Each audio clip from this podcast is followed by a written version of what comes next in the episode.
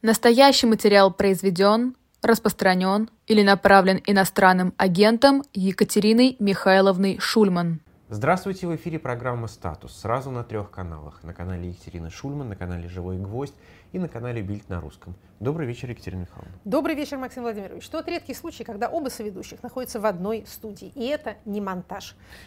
Это правда, и это всегда, честно говоря, особенно после такой долгой разлуки, тем более приятно.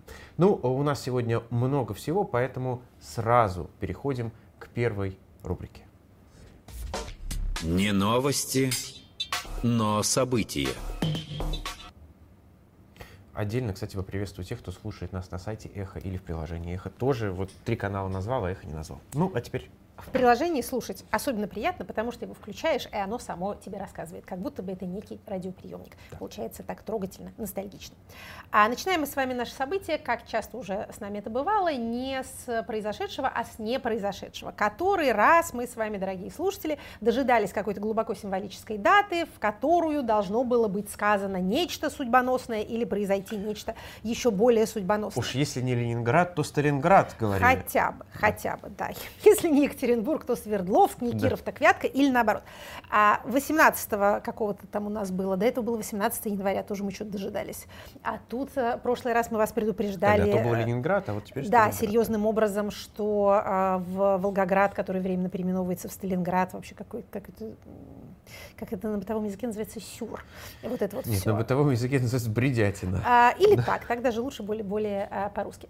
А, так вот, отвлекаясь от странности временных переименований и установки каких-то временных а, памятников, а, напомним, что на прошлой неделе мы с вами говорили об этом визите президента в Волгоград а, и о том, что, может быть, там тоже будут какие-то заявленные а, заявления. А кроме того, мы продолжаем с вами дожидаться послания президента Федеральному собранию с терпением, я бы сказала, достойным лучшего применения. Почему мы так привязались именно к посланию, почему мы так страстно желаем его услышать, мы, в общем, уже в нескольких прошедших выпусках попытались объяснить, поскольку это все-таки а, ключевой, такое, ключевое событие, в котором правящая бюрократия смотрит на самое себя, слушает руководящие указания. Из самого факта того, что их собрали всех в одну комнату, они делают вывод, что они правильные люди, так сказать, в тренде, в системе, в курсе, и где там еще им надо быть. Они выслушивают какие-то а, колебания воздуха, улавливают нужные им звуки словосочетания, потом их повторяют, и ободренные уходят дальше заниматься своей а, властвующей бюрократичностью. Этого не случилось в 2022 году, а бюрократия находится в некотором,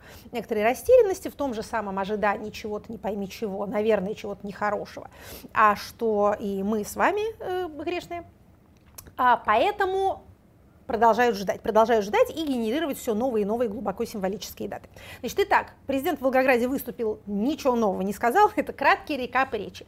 Ничего нового, значит, все э, злые, э, злые вы уйду я от вас, все злые на нас ополчились, а мы э, защищаемся как можем, потому что под угрозой находятся наши ценности, наш образ жизни, наш цивилизационный выбор. А это мы все слыхали. Значит, никакого объявления войны э, или объявления своего войны. Дожидаемся, еще раз повторю с, упорством, точно достойным лучшего применения, что будет с посланием. Какие признаки мы видим того, что может быть действительно, по крайней мере сейчас планируется, послание на 20 числа февраля. Вот так аккуратно скажем. Значит, каковы признаки? Опять же, во-первых, э, тот, э, я бы сказала, несколько инфантильный символизм, который свойственен нашей начальственной публике. Вот на годовщину что-то надо сделать, что-то такое взять. Показательно, а если взять ничего особенно не получается, то давайте хотя бы произнесем какую-то речь. Кроме того, президент запланировал встречу с лидерами фракций с 13 по 16 февраля. Он по графику примет каждого из лидеров фракций. Обычно такие штуки бывают перед посланием, как бы собираются их предложения, их мнения, вот какие-то такие консультации происходят. Это первое. А, значит, второе. Маленькие, но э, выразительные изменения в графике работы Государственной Думы. Мы Государственную Думу любим, за ней следим, поэтому нам это, так сказать, видно. Никто не обращает на это внимание, но некоторые люди все-таки обращают. Значит, что происходит?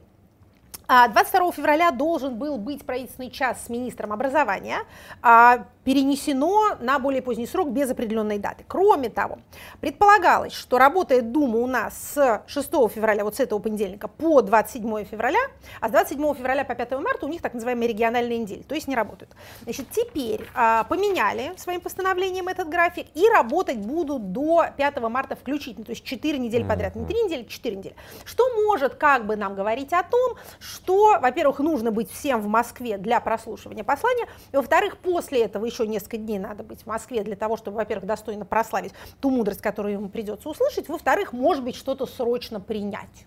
Вот какая-то такая, а, такие, так сказать, маленькие знаки того, что, по крайней мере, пока есть, возможно, есть такое планирование. Это надо осмыслить. Мы прервемся ненадолго. Настоящий материал произведен, распространен или направлен иностранным агентом Екатериной Михайловной Шульман. Продолжается программа «Статус». И что у нас э, еще с событиями? Мы с вами говорили о предполагаемой дате послания, гадали на думских расписаниях. Сразу хочу сказать, э, так сказать, подводя итоги этим рассуждениям, это все может совершенно ничего не обозначать, либо это может обозначать то, что сейчас планируется такая дата, а через некоторое время президент у нас нынче э, порывистый, непредсказуемый весь, будет опять не в настроении, устанет от э, всего человечества и не захочет вообще к людям выходить. Как не захотел он, например, участвовать в а, финальном заседании правительства в конце года, как, где он всегда председательствует. То есть, бывают такие вещи, которые уже запланированы, зависим от а, настроения. Поэтому, может, и посла нет никакого. И не будет. Но если будет, то, в общем, похоже, что движется как-то в эту сторону. А еще несколько слов о тех вещах, которые ожидались, но не произошли. Завершился у нас месяц а, январь, а, второй волны мобилизации не объявлено. И хотя а, такие одиночные хватания происходят и продолжают происходить, очевидно, что мобилизационный модус действует, то есть контрактники не могут по-прежнему уволиться, это мы знаем довольно хорошо, а некоторые, так сказать, новые граждане Российской Федерации, граждане стран СНГ, получивших российское гражданство, испытывают трудности с выездом к себе на родину, потому что им напоминают при выезде, что они находятся на воинском учете и вообще-то должны отслужить. Но, тем не менее, вот того, что можно было бы назвать а, полноценной в полном смысле второй волной мобилизации, не случилось, несмотря на те предсказания, которые по этому поводу делались. А давайте мы с вами вспомним, какой логикой мы руководствовались, когда говорили, что система система будет избегать второго такого опыта, как тот, который она пережила осенью, всеми силами.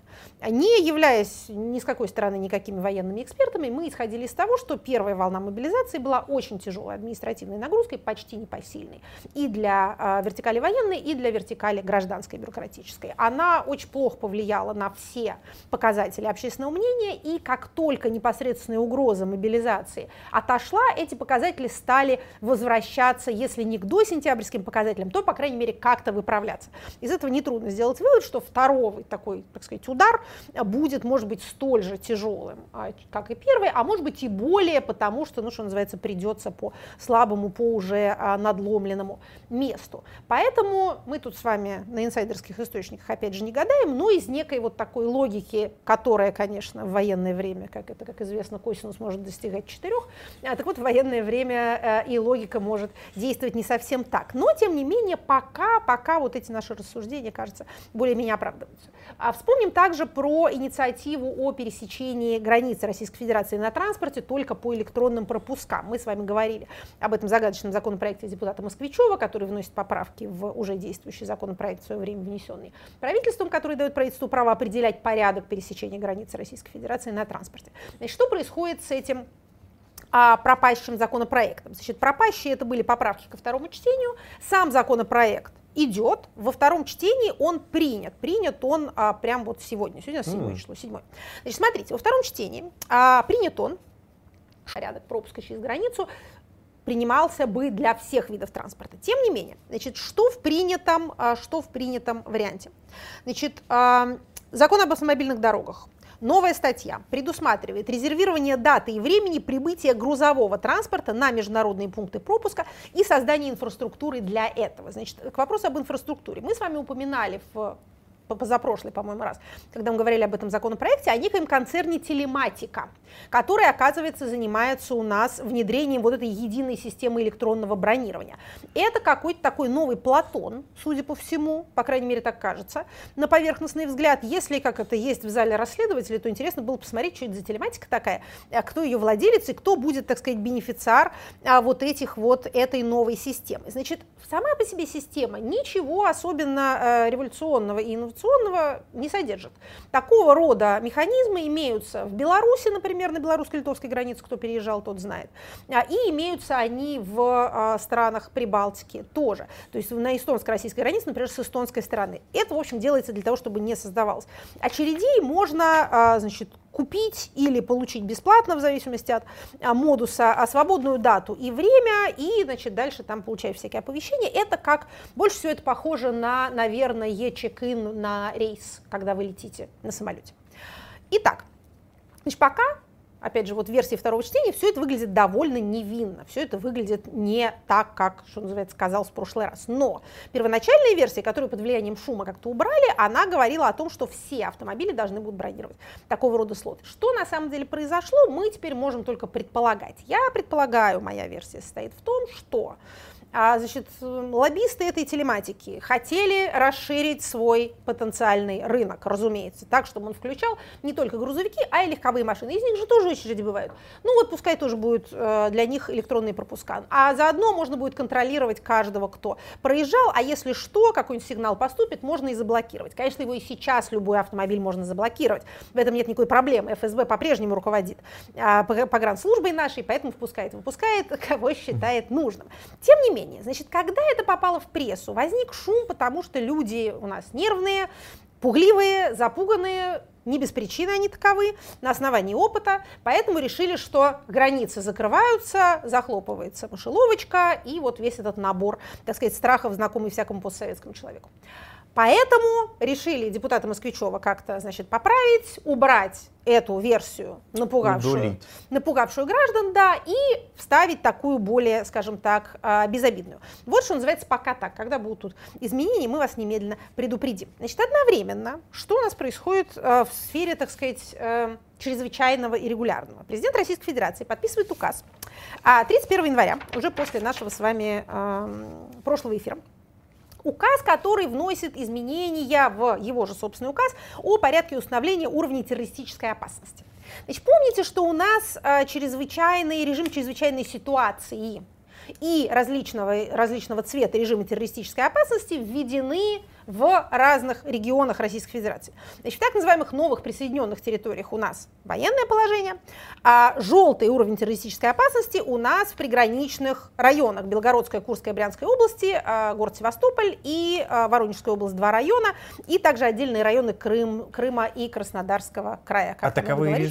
Да. незаконно оккупированные. Таковые режимы, э, они вводятся на какой-то определенный срок? Вот. Значит, они по закону вводились на 15 суток этот самый высокий уровень э, террористической опасности. То есть вообще предполагалось, что называется, в нормальной ситуации, что происходит какой-то теракт, дальше мы вводим повышенный уровень угрозы или там ожидаем теракта, потом угу. мы ликвидируем последствия и живем как дальше. Поскольку сейчас этот уровень террористической опасности, конечно же, является заменой военному положению, которое не вводится, чтобы не пугать народ в Российской Федерации, то у нас эта террористическая опасность становится перманентной. Вот террористы на нас нападают, все нападают и нападают, терроризируют и терроризируют, а мы ничего с этим делать не можем. В результате президент подписывает указ, в котором говорит, что теперь этот режим, э, этот уровень террористической опасности, высокий, желтый, а, может устанавливаться бессрочно. Период 15 суток убирается. Значит, кто это решает? Решение написано у нас об установлении изменения отмене красного критического уровня террористической опасности принимается в соответствующем субъекте принимается председателем Национального антитеррористического комитета, НАК. Есть у нас такая структура. Председателем Национального террористического комитета является директор ФСБ.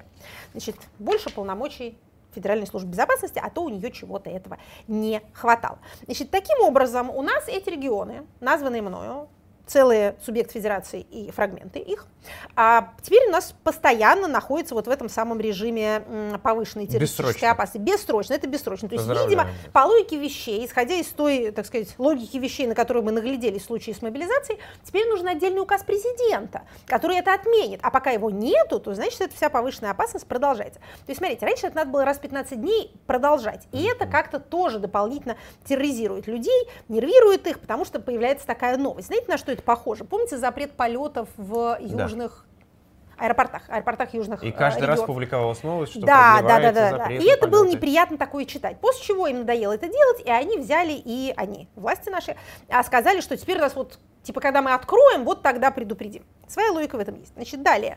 А, также поручено тем же указом усилить досмотр, контроль за передвижением транспорта а, через границы тех субъектов, где установлен вот этот вот режим, повышенный режим террористической угрозы. Досматривать машины требуется в целях обнаружения оружия и взрывчатки. Помним мы с вами о взлетевших совершенно цифрах, уровнях преступлений с применением оружия и взрывчатки. Часть этих преступлений это налеты на, так сказать, с украинской стороны, которые тоже фиксируются как преступление, но не только, потому что это такого рода а, рост мы наблюдаем и в тех регионах, которые пока еще не бомбят. То есть тут тоже, так сказать, велено, а, велено что называется, а, озаботиться. Далее, это вот указ, который уже подписан, это все уже действует. А далее некоторое еще количество чрезвычайных мер, а, проектируемых пока. Значит, а, один из наших любимых и наиболее активных законодателей, председатель комитета по обороне Картополов, депутат Картополов, и депутат Красов, коллега его, вносят законопроект, который разрешает командирам военных частей а, и начальников органов военной полиции в период мобилизации, действия военного положения и в военное время самостоятельно, без судебного решения, арестовывать своих подчиненных, то есть подвергать их аресту без решения суда. Значит, дисциплинарный арест – это известная мера гауптвахта. Помните, мы про гауптвахту уже с вами рассуждали, да, там у нас еще было а предложение, чтобы делать их какие-то мобильные гауптвахты, да, какие-то передвижные, в общем, видимо, требуется их больше. Так вот, не только их самих требуется больше, но и полномочий командирам требуется больше для того, чтобы они могли, не размениваясь на формальности типа а, гарнизонной военной суды, которые сейчас должны принимать такое решение, могли бы, а, значит, на срок до 10 суток, Ого. Значит, судом можно до 30, а командиры смогут до 10 без суда за а, грубые дисциплинарные нарушения подвергать аресту своих подчиненных, то есть любых военнослужащих. Тут в чем хитрость может быть? Хитрость может быть в том, что мы наблюдали неоднократно на примере различного рода политических активистов или уже политических заключенных. Вы один раз даете 10 суток, человек выходит, После этого внезапно он совершает еще одно дисциплинарное нарушение, и он возвращается на 10 суток. И так до бесконечности. Никаких ограничений тут быть не может. Мы видели, как это проделывается с административным арестом. Вот это вот, по сути, и есть тот же самый административный арест. Значит, ну, по мелочи это противоречит Конституции, но, что называется, кого это? У нас в последнее время волнует. Тем там довольно много чего, что вы а, можете сделать. Чем вызваны такие инициативы, более-менее понятно. Значит, у нас количество военнослужащих или служащих военной милиции чрезвычайно выросло, и находятся они в таких условиях, которые как-то провоцируют их, понимаете ли, к совершению различного рода дисциплинарных поступков. Командирам с этим тяжело. Гарнизонного суда может не быть в тех местах, где они себя обнаружили. Ну, некоторые, так сказать, при помощи кувалды и контейнера да, справляются с поддержанием дисциплины или плохо справляются. Мы на самом деле не знаем. Возможно, судя по некоторым признакам, не очень хорошо справляются. Ну, вот такого рода э, законодательные инициативы по этой причине и возникают. Посмотрим, какова будет судьба этого проекта в Думе.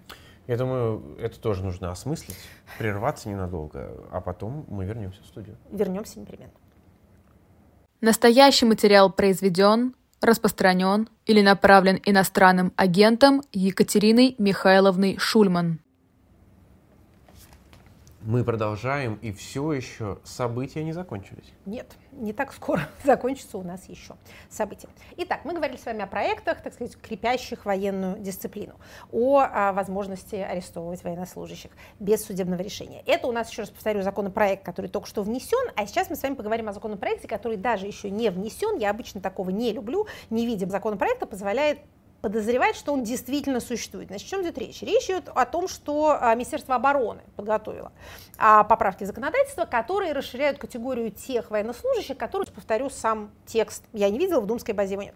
А РБК пишет, что законопроект согласован с МВД, МЧС, ФСБ, ФСО, СВР, Росгвардии а, и другими нужными ведомствами, и что у них имеется заключение ГПУ. ГПУ – это главное правовое управление президента, это юридическое подразделение администрации президента. Если они говорят «ага», то законопроект продвигается. Если они возражают, то он не продвигается никогда, как мы знаем на многочисленных примерах, например, на том законе о распределенной опеке, который много лет а, НКО сообщество пытается продвинуть. В общем, это важно.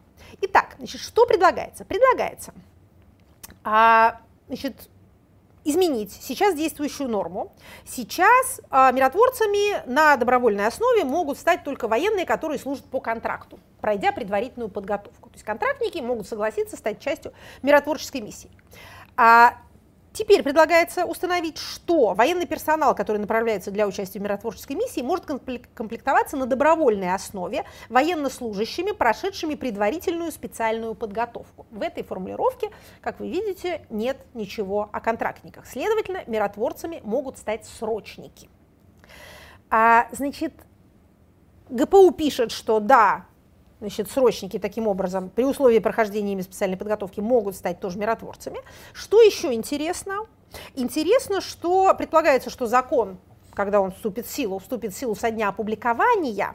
При этом норма является ретроактивной, то есть распространяется на правоотношения, возникшие с 15 августа 2022 года. То есть люди, которые были призваны, например, начиная с 15 августа или стали контрактниками или иным способом обнаружили себя военнослужащими, как обнаружили себя довольно многие наши сограждане, они попадают под действие этой нормы. Что тут, так сказать, вызывает интерес? Какая такая миротворческая миссия ожидается у Российской Федерации, в которую нужно побольше людей укомплектовать? Значит, сейчас у нас э, две миссии имеются на, так сказать, постсоветском пространстве, в которых участвует Россия. Это Приднестровье и Нагорный Карабах. А там не очень много народу. Ну, например, э, значит, всего, пишет нам Минобороны, 441 военнослужащий в целом э, участвуют в, э, в этой миссии. Значит, это в, это в э, Приднестровье. В э, Нагорном Карабахе 1900 60 человек, тоже не то, что... 2000. Тоже, да, ну, да, ну, чуть меньше, чуть меньше 2000 человек. То есть, смотрите, возникает ощущение, что, возможно, предполагается, или, скажем так, аккуратнее, предполагается возможность какого-то переформатирования достаточно большого количества российских военнослужащих в миротворцев. Может быть, Потом мы скажем, а вот помните, это была подготовка к заключению какого-то соглашения, согласно которому все эти наши войска внезапно оказываются в миротворческой миссии кого-то там охраняют. Может быть, это следы каких-то, если не переговоров, то хотя бы какого-то планирования в этом направлении. Может быть и нет, но мы вам, что называется, а, сообщаем а, об этом. А еще одно любопытное, мне кажется, а, проектерство. Помните, мы рассказывали про специальную группу, рабочую группу по так сказать, обеспечению СВО всем на свете, который возглавляется Турчаком и состоит из депутатов-сенаторов, а также каких-то наиболее активных или наиболее лояльных, так называемых военкоров, ну, в общем, каких-то таких а, пишущих об а, СВО в блогах людей. А мы с президента говорили, что это по своей природе, конечно, парламентская группа, только почему-то она не парламентом образована, а президентским указом, и также удивлялись, почему ей поручено в том числе заниматься обеспечением военнослужащих всех, всем необходимым, хотя никто из э, членов этой группы не может никого ничем обеспечить, потому что них полномочий нет. Так вот, а, значит, куратор, глава этой группы Андрей Турчак а, сообщил, что он прямо вот в ближайшее время представляет президенту доклад о, о чем? о том, как эта группа поработала в регионах и собрала там лучшие практики mm-hmm. обеспечения мобилизованных всем необходимым. Мы с вами тогда предполагали, что группа, возможно, образована для того, чтобы демпфировать народное недовольство, принимая его на себя. Вот есть у нас группа, вот в ней есть депутаты, вот в ней есть, так сказать, неравнодушные граждане патриотической ориентации. Вот давайте вы им будете жаловаться, а они будут ваши жалобы собирать. Вот, судя по всему, эти граждане поездили по регионам, собрали там эти самые лучшие практики, и теперь будут президент об этом докладывать.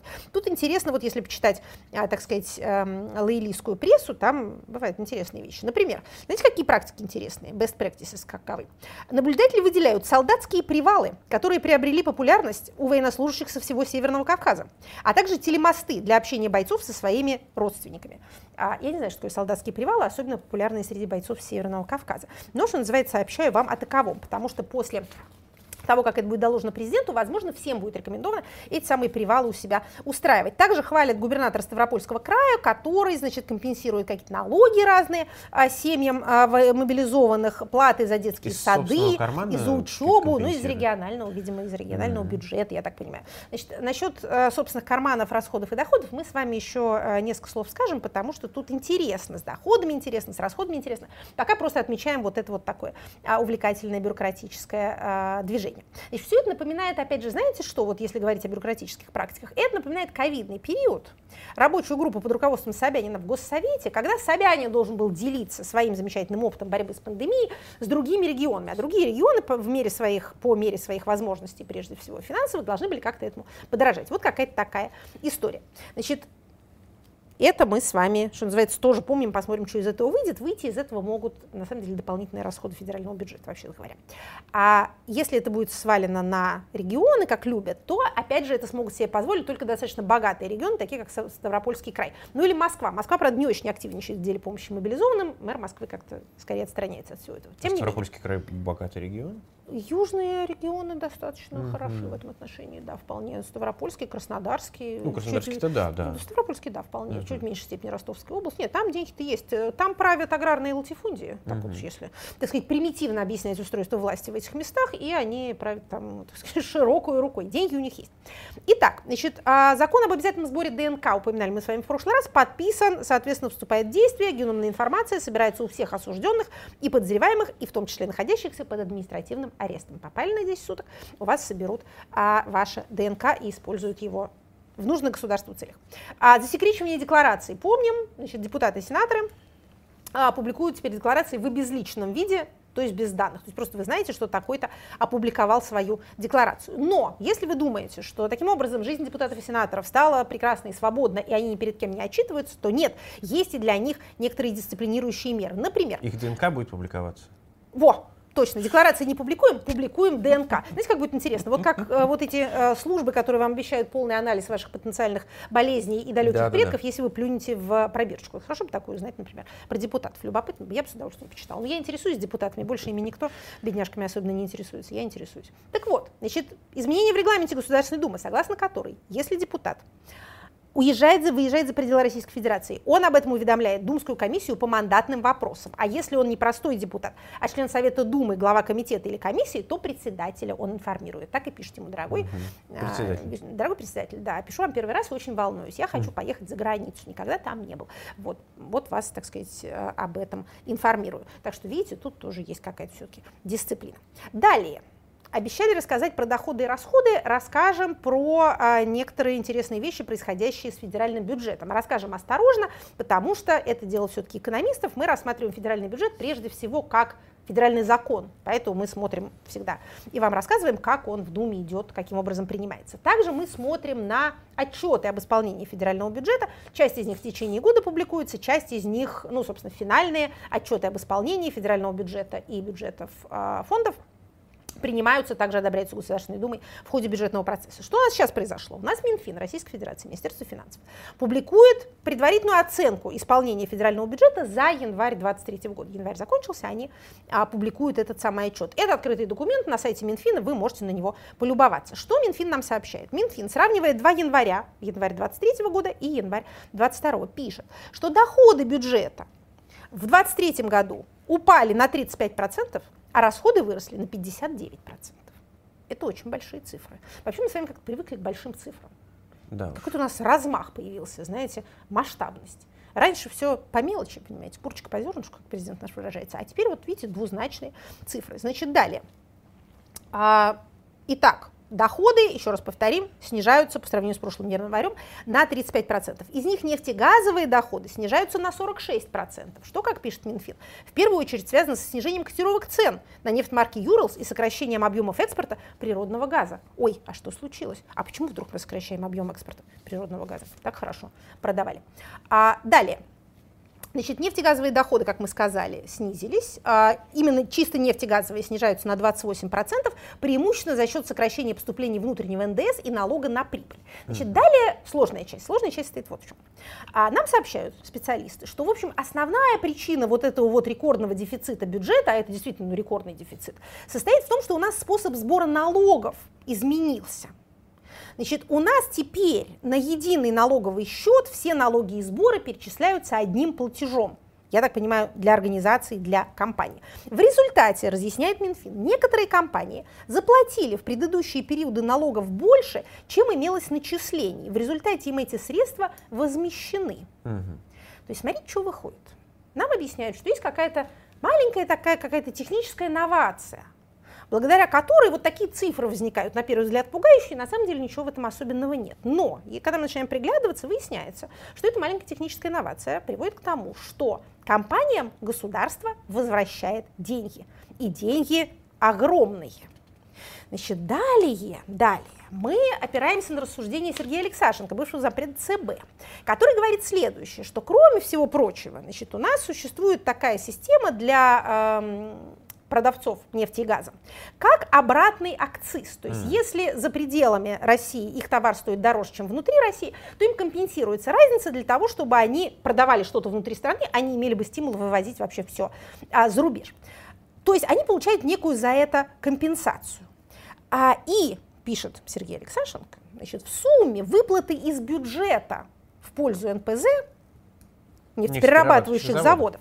В 2021 году составляли 1,3 триллиона рублей, а в 2022 3,09 триллиона рублей. В три раза больше.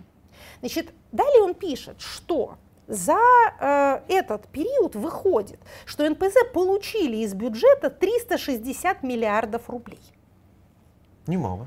Немало. То есть, смотрите, дорогие коллеги, я не буду изображать из себя э, экономиста, точно так же, как мы тут не изображаем из себя военных экспертов. Но за этими всеми э, следите за руками операциями нельзя не видеть, я бы сказала, нельзя не чувствовать какого-то чудовищного растаскивания бюджетных средств. То есть под разными предлогами государство компаниям, давайте назовем это, напрямую отдает деньги. И дальше нам говорится, тут у нас просто немножко изменилась бухгалтерия, а сейчас все в порядке. Но, кроме этого просто всего они прочего... нам раньше заплатили, а мы А теперь, теперь, мы, теперь мы им вернем. А что расходы такие высокие, то это тоже, говорит Минфин, планировалось заранее, и скоро-скоро мы с этих авансов получим НДС. Ну, то еще утешение. То есть мы uh-huh. деньги возвращаем, они нам с него НДС платят. Это, конечно, хорошо, но деньги-то мы им уже отдали. То есть, понимаете, в чем дело? Мы с вами все время пытаемся найти бенефициаров происходящего, то есть тех людей, для которых вот это вот новое аномальное положение вещей выгоднее, чем предыдущий статус-кво.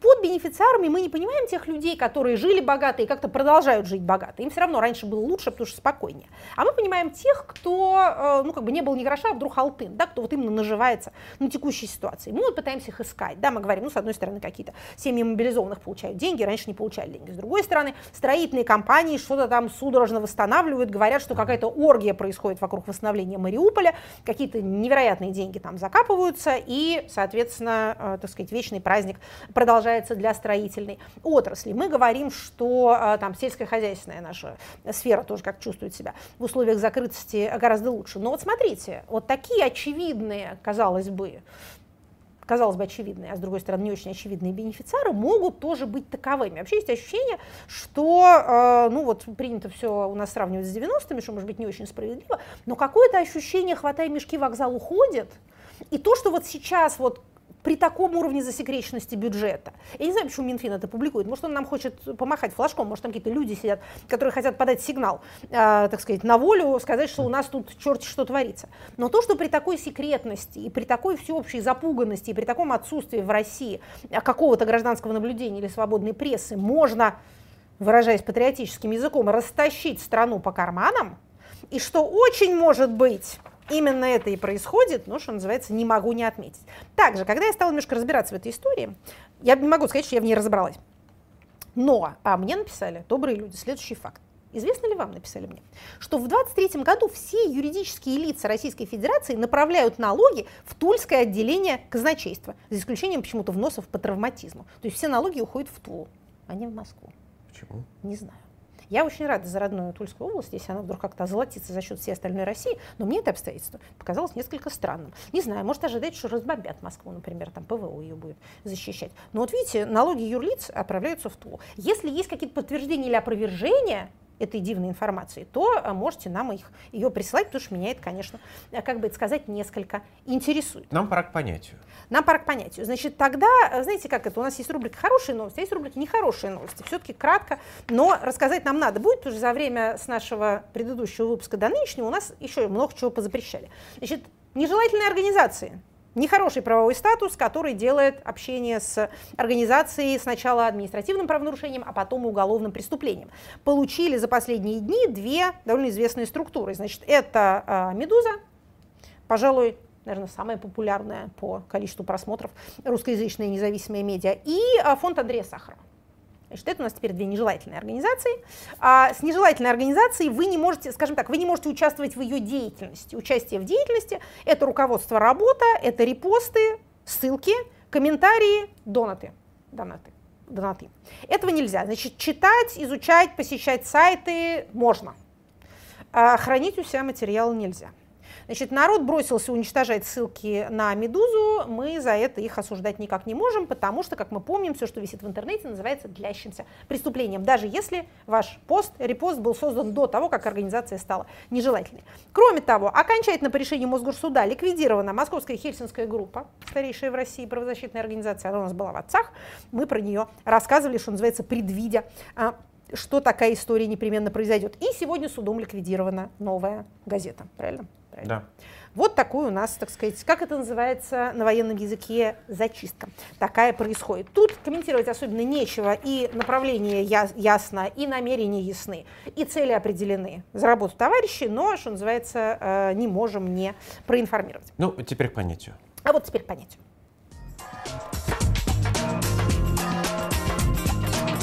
По понятиям. А, бывают длящиеся преступления, бывают длящиеся понятия. Совершенно верно. Бывают, так сказать, континуальные понятия.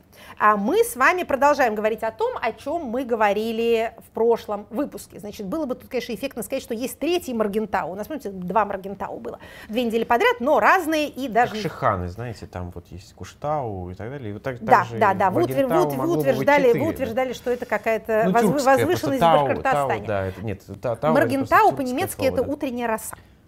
Просто почему я Башкирию назвал, мне говорили, а почему не любая другая тюркская? А, хорошо. А, хорошо, а потому что все-таки из, из Уфы Моргенштерн, и, понимаете, Моргенштерн и Моргентау очень э, хорошо сходились бы. Так, Но, простите, мы, мы да. уходим от понятия. А мы с вами, между прочим, задались в прошлый раз вопросом, являются ли наши два Маргентау родственниками. Генри младший Маргентау, автор плана по расчленению Германии, и Ганс Маргентау, отец, так сказать, американской школы политического реализма. Оказалось, что не муж и жена, а четыре разных Общий человека. дедушка общий дедушка, а, так сказать, порадовав зрителей этой информации, которую, естественно, они ждали с нетерпением с прошлой недели, продолжим к понятию. Отец у нас продолжается прежний. Мы продолжаем смотреть на Ганса Маргентау, которого мы назвали, так сказать, отцом политического реализма. Сейчас поподробнее немножко про это поговорим, но мы в прошлом выпуске остановились на самом увлекательном месте. Мы с вами перечислили семь принципов политического реализма по Гансу Маргентау, а потом сказали, что сформулировав их, сейчас мы про них тоже немножко вспомним, а, кратко их суммируем, он с наступлением ядерной эпохи сформулировал также и четыре парадокса.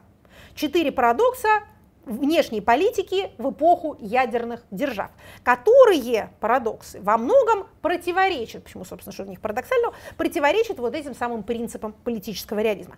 Но некоторым, сказали мы, не доложили про это. Поэтому они остановились на предыдущей фазе интеллектуального развития. Ну а сами-то мы остановились тоже на той же самой фазе. Поэтому сегодня поговорим про четыре парадокса. Итак, и что касается политического реализма, не путать с реал-политик, э, про него тоже, может быть, когда-нибудь скажем. С одной стороны, когда начинаешь это излагать, то это кажется доктриной старой как мир, да, как в известной песне, доказывать, что сильный бьет слабого, доказывать, что Саша бела. Значит, что государства воюют друг с другом, что правят в мире интересы, а не принципы, что сильные государства обижают слабые государства, что альянсы и союзы носят временный характер и также основаны на интересах, что конфликты принципиально неустранимы, но могут быть, так сказать, достигнуты какие-то промежуточные или временные договоренности, а как только баланс сил, паритет сил будет нарушен, то конфликт снова возникнет. Вот если, опять же, очень сильно огрублять и примитивизировать, то к этому сводятся вот эти самые принципы политического реализма. С отцами здесь э, вообще сложно, потому что, как вы понимаете, начиная от Фукидида и э, Гоббса и э, Макиавелли, кто об этом только не говорил. Значит, в принципе, э, Гоббсова, так сказать, э, положение о расширяющейся спирали насилия, Гоббсова ловушка, да, мы атакуем, потому что ждем, что, что нас атакуют, мы ожидаем агрессии, поэтому сами проявляем агрессию, в результате мы получаем а, агрессию в ответ. А тот же Гоббс сформулировал нам другой интересный принцип международных отношений, который потом в расширенном виде был, так сказать, повторен или тоже сформулирован Гуго Гроцием, таким вот э, юристом, так сказать, международником, а, нидерландским философом, вот, который много чего, так сказать, много хорошего рассказал нам о международных отношениях. Так вот, этот самый принцип э, Гоббса Гроция состоит в следующем. В отношениях между людьми внутри социума принцип войны всех против всех, вот гоббсовский принцип, естественное состояние людей, ограничен или даже прекращен появлением Левиафана, централизованной власти. То есть появляется централизованная власть, люди друг друга в таких количествах по собственной инициативе перестают убивать. Государство монополизирует насилие. Но в отношениях между народами тот же принцип продолжает действовать. Вот Гоббс об этом просто сказал, Гроций сказал, что еще когда давно, что хорошо бы какого-то тоже над Левиафана, Убер Левиафана изобрести, чтобы он мог регулировать поведение государств, как государство регулирует поведение граждан, поведение индивидуумов. Государство для государства. Государство для государства сверхполицейский такой армия для сдерживания армии, если хотите. С тех пор эта мысль людей не оставляет. Если вы читали «Войну и мир», вы помните рассуждение о вечном мире, который в салоне Анны Павловны Шерер ведет, значит, Аббат э, ведет разговор с э, Пьером, э, только что вернувшимся из-за границы в Россию. Вот они обсуждают этот самый вечный мир. Кто был прототипом этого Аббата, он был у нас в одном из статусов для внимательных слушателей, они могут об этом вспомнить. То есть мысль о международном регуляторе возникает периодически. В принципе, союзы, так сказать, большие альянсы, а народов всякие там, ну, Антанта это поздний пример, э, всякий священный союз, например, который Александр I образовал со своими союзниками в Европе, они всегда ставят себе целью образовать всеобщий мир. Вот мы сейчас устроим такой союз, который будет, грубо говоря, мы, сильные державы, обязуемся не нападать друг на друга, а мы остальных послабее сдерживаем. Вот такой альянс может быть гарантом мира мыслится так. Либо международная организация, два опыта в 20 веке, Лига наций неудачный и э, Организация Объединенных Наций некоторое время, достаточно долгое время удачный. Способ вот этого самого Убер-регулятора как-то посадить на головы национальным правительством с тем, чтобы они вели себя поприличнее. Мы помним, что первый из принципов политического реализма Маргентау состоит в том, что главными акторами, основными единицами политического процесса являются государства, nation state, а все остальное от них уже производное. Он в эти самые, так сказать, святость союзов, как это называлось как раз во времена наполеоновских войн, в святость союзов верил не очень. Итак, сформулировал он все это, а потом, глядишь, изобрели ядерную бомбу, провели ее испытания, даже ее использовали, закончилась Вторая мировая война, реальность изменилась. Значит, наш с вами Ганс Маргентау выдвигает формулу четырех парадоксов, парадоксов ядерной политики. Значит, парадокс первый состоит в том, что с появлением ядерного оружия угроза применения силы снижает свою действенность, потому что все боятся всеобщего ядерного уничтожения. Он формулирует таким образом. Чем большей силой наделена та или иная страна, тем меньше она способна ее использовать. Ну, то есть все участники боятся развязывания ядерной войны. И сильная страна боится этого тоже, если она не единственная ядерная держава, потому что она, вот представьте себе нашу сильную державу, она ядерная, и она сильная, так сказать, конвенционально. Если она начинает с кем-то воевать, то она провоцирует своих оппонентов применять против себя ядерное оружие, потому что у них-то больше ничего нет, а ядерная бомба у них есть. Поэтому наша с вами сильная страна тоже не будет особенно торопиться применять силу. Второй парадокс. Все стремятся выработать такую ядерную политику, которой можно было другого уничтожить, а самим остаться в живых. Или, опять же, по Маргентау, а, поиск способа ведения ядерной войны, позволяющего избежать собственного уничтожения. Но поскольку это невозможно, говорит наш автор, то это тоже, так сказать, парадоксальное направление внешнеполитической мысли, которое все время ищет того, чего быть не может. Третий парадокс. Значит, а гонка ядерных вооружений все время продолжается. Одновременно она бессмысленна. Когда та или иная сторона, пишет он, получает в свое распоряжение систему доставки, способную перенести последствия первого удара и доставить ядерные боеголовки до возможных целей, она достигает разумного предела в производстве ядерных вооружений. То есть в чем тут парадокс? Что называется, по уму После этого гонка вооружений должна остановиться. Но она не останавливается. Спойлер, она продолжается. Четвертый парадокс касается как раз союзов. Значит, с появлением ядерного оружия смысл союзов теряется. Значит, если у вас несколько ядерных держав, то зачем им союзничать друг с другом, не очень понятно. Если вы державы не ядерные, то в вашем союзе тоже не очень много смысла, потому что ядерное оружие способно уничтожить любого из вас, а у вас их нет. Или опять же цитирую, «Союз, стремящийся к сохранению статус-кво, не может рассчитывать на поддержку основных неядерных держав». То есть ядерным державам статус-кво выгоден, они ядерные. Неядерные не могут его поддерживать, потому что, по мыслям Маргентау, они хотят стать ядерными, иначе они постоянно находятся в опасности. А союз, в котором ядерным оружием располагает более чем одно государство, не встретит сочувствия со стороны любого члена, вооруженного ядерным оружием. То есть смотрите, если у вас в Союзе уже есть один ядерный член, то непонятно, зачем другим в этот ваш Союз вступать. Смотрите, в принципе, если додумывать четыре парадокса Маргентау до конца, то, по идее, они должны, да, привести к всеобщему миру. В этом смысле это напоминает уже излагавшуюся нами доктрину гарантированного взаимного уничтожения, MAD. Помните? Mutually Assured Destruction. В принципе, весь долгий мир это вроде как работало. То есть, смотрите, у нас были ядерные державы, они заседают в ООН, в Совете Безопасности ООН. И хотя войны не прекратились, народы отличным образом друг другом воевали, убивали большое количество народу, но не было больших войн, что называется, мировых, то есть таких, в которые вступают все новые и новые участники, и которые захватывают все новые и новые регионы, не концентрируясь в том месте, где они начались. И нового применения ядерного оружия, слава богу, тоже не происходило. Тем не менее, парадоксы на то и парадоксы, что они, если вы услышали это изложение, они указывают на, казалось бы, разумную, должную произойти последовательность событий, но эта последовательность событий не происходит. Далее каждый в виде, так сказать, домашнего задания может взять любой из этих четырех парадоксов и посмотреть, как он опровергается или подтверждается текущей политической обстановкой. Когда нам говорят, что конвенциальная война замечательно, так сказать, возвращает себе исторические позиции. Она не ушла в прошлое, а наоборот чудесным образом э, возродилась и занимает людей, так сказать, так, как ничто другое не способно их занимать. Но тень вот этого вот ядерного сценария, как принято выражаться, над этим всем висит. В принципе, четыре парадокса Маргентау сводятся к тому, что с появлением ядерного оружия шантаж силой перестает быть эффективным, потому что каждый может уничтожить любого другого. Я бы мог, конечно, шантажировать э, силы, но я только могу шантажировать тем, что хорошие новости мы не успеем. А переходим скорее Это к вопросам. Осталось мы три минуты. Успеть. Да. Хорошо, успеем. Все успеем. Вопросы от слушателей. Первый вопрос из твиттера Эхо. Энни Джеллифиш спрашивает вас. На ваш Джеллифиш взгляд, это медуза. как вы ну, все знаете, Ладно. так. а, на ваш взгляд, у страны есть серьезные политические акторы, кроме Навального? Ну, имеется в стране, вот там есть или нет? Подождите, это все, это конец Да. вопроса? Так, если серьезные политические акторы, кроме Навального, ну, если называется Навальный, то, видимо, имеется в виду не государственные, так сказать, э, независимые а, политические акторы. Ну, смотрите, есть, чего же нет-то.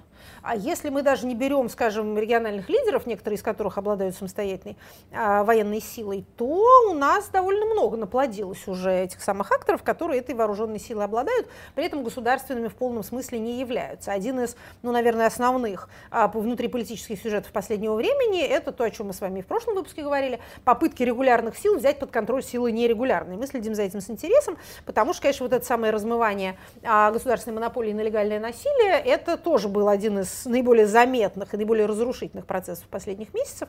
Если это удастся как-то купировать, э, ну, что называется, интересно. Если будет продолжать расползаться, то тоже интересно. Если речь идет, если под акторами политическими понимаются возможные агенты политических изменений, то тогда мы не обязаны сводить круг их только к негосударственным акторам. На самом деле и а, различные силы внутри государственного аппарата могут стать этими агентами изменений, если они сочтут для себя, ну, скажем так, эту деятельность более или менее безопасной. Я понимаю, что это звучит не особенно внятно, но а, я понимаю также, как мне кажется, откуда происходит этот вопрос. Вот кажется, что есть вот одна президентская власть, и кто-то там трется вокруг нее, и там-то все и решается, а все остальные только смотрят и ждут, что еще с нами могут сделать, чего еще за нас могут а, решить. Это впечатление, понятно, откуда возникает, воспитано 20 годами деполитизации. Возможно, именно сейчас э, значение центральной власти не усиливается, а ослабевает. Еще раз скажу, я понимаю, что это звучит декларативно, но это именно то, зачем мы очень внимательно наблюдаем. Результат своих наблюдений вам сообщим. Шушан Закарян э, в YouTube Бильд на русском спрашивает вас. Я работаю с детьми и замечаю у них не только отголоски пропаганды, но еще и какую-то обиду на весь мир, особенно у подростков. Понимаю, что их еще не окрепшие умы подвергнуты тому, что они видят вокруг. Но возможно ли, что из них вырастет новое поколение с таким же империалистическим мышлением? Мы с вами, кажется, уже говорили об опасениях именно за судьбу того поколения, которое по сравнению с последующим и предыдущим а, было, остается относительно многочисленным. Вот эти наши 10 лет высокой рождаемости, 2004-2014 или 2006-2016 по другим подсчетам, нам дал немножко больше молодых людей, чем у нас было до этого и будет после этого. Если этим людям предстоит формироваться вот в этой обстановке э, окружающего убожества, изоляции, обиды, бедности, травмы, э, травмированных, дисфункциональных взрослых, э, рассыпающегося с отваливающимися кусками государственного аппарата, то, вы знаете, ничего хорошего в этом нет. Лучше быть богатым и здоровым, чем бедным и больным. Вот если у нас это поколение вырастет бедным и больным, или в условиях бедности и болезни, прежде всего социальной, да, это могут быть довольно массово не очень тоже здоровые, не очень великодушные, не очень добрые, не очень благополучные люди. Это все нехорошо. Война это, это ужасно. Она портит и калечит тех, кто не только тех, кто воевал, но тех, кто даже тогда еще не родился. А, и вопрос из Фейсбука «Эхо». Елена Ванюрина спрашивает вас. А, Екатерина Михайловна, вопрос про изучение истории. Проведение исторических аналогий для понимания текущих событий – дело скорее вредное, как мы знаем из ваших лекций. Велик соблазн найти в исторических событиях какую-то несправедливость, и если человек обладает достаточными ресурсами, он может попытаться ее исправить часто огневым мечом. Кроме того, официальную историю, которую учат в школах, регулярно переписывают для создания правильной картины мира у детей. Так дает ли нам история, как школьный предмет, хоть что-то хорошее и полезное, кроме условной эрудированности? Вы знаете, это, это ужасный совершенно вопрос, потому что он как это бьет в самое сердце. Видя, как э, вот эти наши представители пожилого поколения совершенно свихнулись, это нельзя назвать по-другому, на том, что они называют изучением истории, хочется просто запретить это изучение, ввести мораторий лет на 15, что вообще никто э, не будет никакую историю изучать. Как сказал Толеран про Бурбонов, э, природа поместила глаза у человека спереди, чтобы он смотрел вперед, а у Бурбонов все наоборот, они смотрят назад. Ничего не забыли, ничему не научились. Но это, конечно, ложный подход. Не надо запрещать изучение ничего, все, все есть достойный предмет для изучения. Но исторический нарратив, выстроенный, так сказать, от победы к победе, концентрирующийся на вождях, э, царях, королях, игнорирующих социальную историю, собственную историю народов, действительно способен создать у людей абсолютно ложное представление о прошлом. Тем более, как мы с вами уже говорили, люди свое собственное прошлое вспоминают в связи с тем, что им об этом рассказали. Индивидуальные воспоминания – это роскошь. Индивидуальные воспоминания могут быть у того, у кого есть высокий уровень рефлексии, привычка к самонаблюдению, опыт чтения художественной и нехудожественной литературы культуры. В общем, это не нечто само собой подразумевающееся. Остальным людям рассказывают, что у них было в прошлом. Вот если им рассказывают такое, то, конечно, это потом влияет на их поведение. Поэтому историю изучать надо, но ее надо изучать гораздо более, скажем так, разнообразно, а, гораздо менее применительно к России, конечно, гораздо менее централизованно, с гораздо большим упором на историю регионов и, наконец-то, отойти от дискурса историографии XIX века и перестать рассказывать истории про богов и героев и начать рассказывать истории про людей, про народы, про социальные группы, про то, как они жили. Вот такая история создает объемный взгляд на мир и как хотелось бы надеяться, создает то ощущение, так сказать, ценности и хрупкости цивилизации, которую какого ощущения мы хотели бы внушить всякому обучающемуся, чему бы то ни было. Потому что ничто не гарантировано. Не только индивидуальные воспоминания, но даже и буквы, и бумага. Это все людьми придумано и людьми может быть уничтожено. Не будет сегодня хороших новостей. Да что же это такое? А, заканчивается наше время. Хорошо, завтра, лайки. не завтра, а на следующий, следующий вторник будет две хорошие новости. Договорились. А, поставьте лайки обязательно всем видео, подписывайтесь на каналы в Телеграме Екатерины Шульман, Эхо, Эхо Новости. Всем пока. Спасибо. Это была программа Екатерины Шульман «Статус».